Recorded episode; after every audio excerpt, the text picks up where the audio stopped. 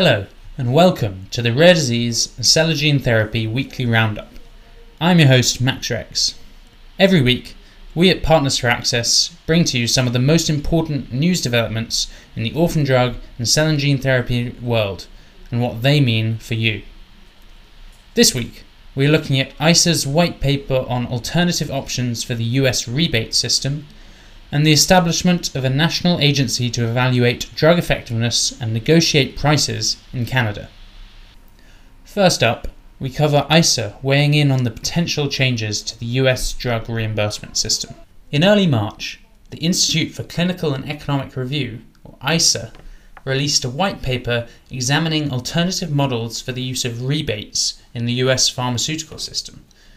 This white paper, written in collaboration with the UK's Office of Health Economics, comes as the Trump administration has proposed in late January 2019 to eliminate rebates paid by drug manufacturers to pharmacy benefit managers, or PBMs, and some Medicare and Medicaid plans.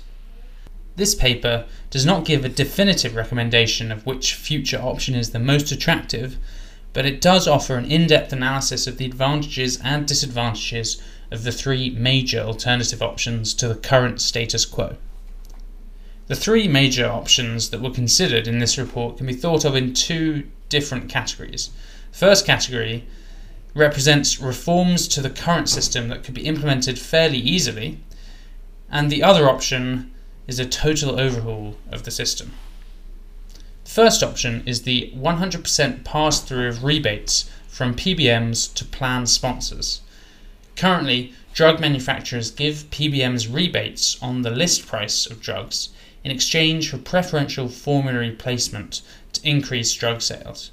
Requiring PBMs to pass on 100% of rebates to plan sponsors is potentially appealing as it eliminates the incentive for PBMs to develop formularies that promote the use of drugs with higher rebates, despite a higher net cost for payers.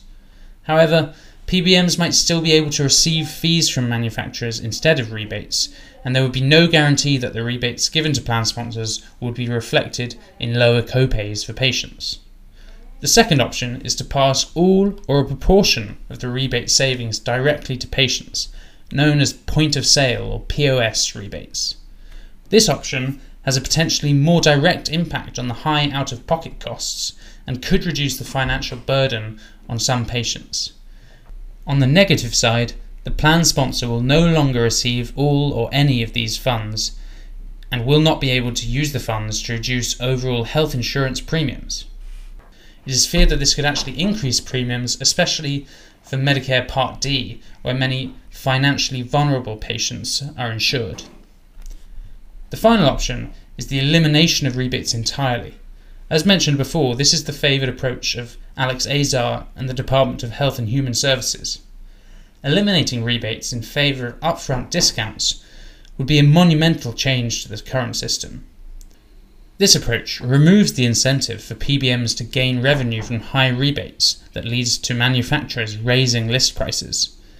Upfront discounts could also make cost effectiveness analysis easier to perform and include in formulary development, which may be appealing for a growing number of stakeholders in the US.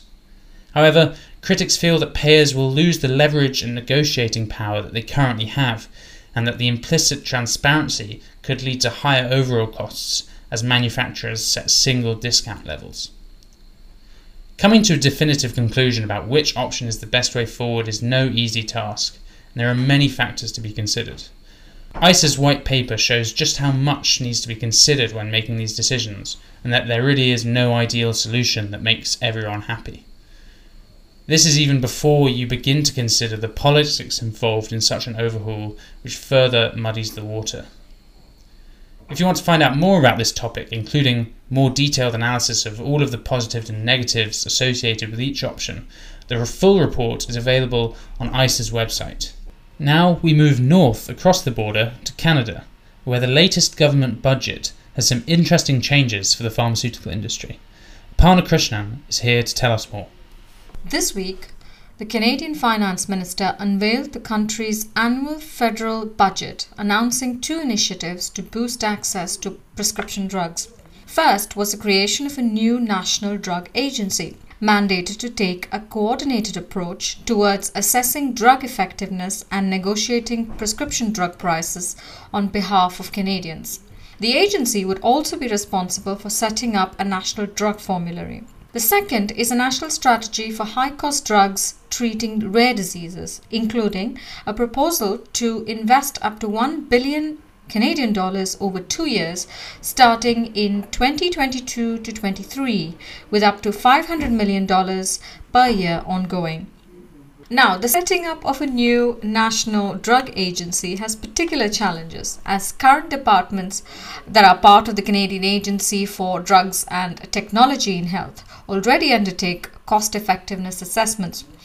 Also, since 2010, the Pan Canadian Pharmaceutical Alliance conducts joint provincial, territorial, and federal negotiations for brand name and generic drugs. The new drug agency will likely look at overcoming some of the concerns with assessments and price negotiations. For example, in terms of cost effectiveness methodologies, there is scope to widen the involvement of stakeholders such as uh, consumer groups. In Canada, while patients have universal health care, it does not cover prescription drugs, leaving most Canadians to rely on a mixture of public and private insurance plans. The pricing negotiations conducted by the Pan Canadian Pharmaceutical Alliance impacts public plans, leaving patients covered by private insurers and those paying out of pocket. Another important area is that the decisions taken by current agencies dealing with assessments and price negotiations are only uh, recommendations, and the new drug agency may seek to change that mandate to a more directly impacting role. The other development relating to rare disease drugs is a welcome step towards improving access.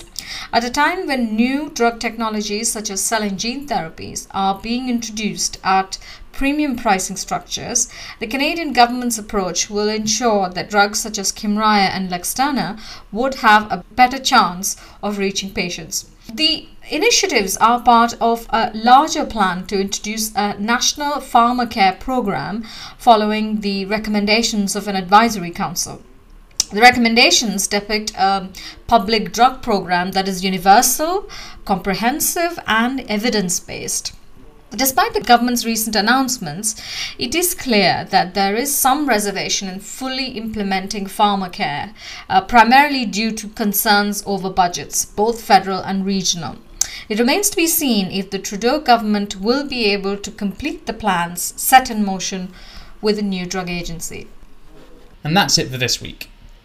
P4A's managing partner, Sophie Schmitz, will be leading a gene therapy discussion at the 2019 annual meeting of the Academy of Managed Care Pharmacy, taking place in San Diego, California, from the 25th to the 28th of March. If you want to know more about the discussion on international perspectives on cell and gene therapies, please write to us at contact at partnersforaccess.com. For more news and analysis, please go to our website at www partnersforaccess.com. Subscribe to our podcast at iTunes or wherever you get your podcasts, and please do share your thoughts in the comment section.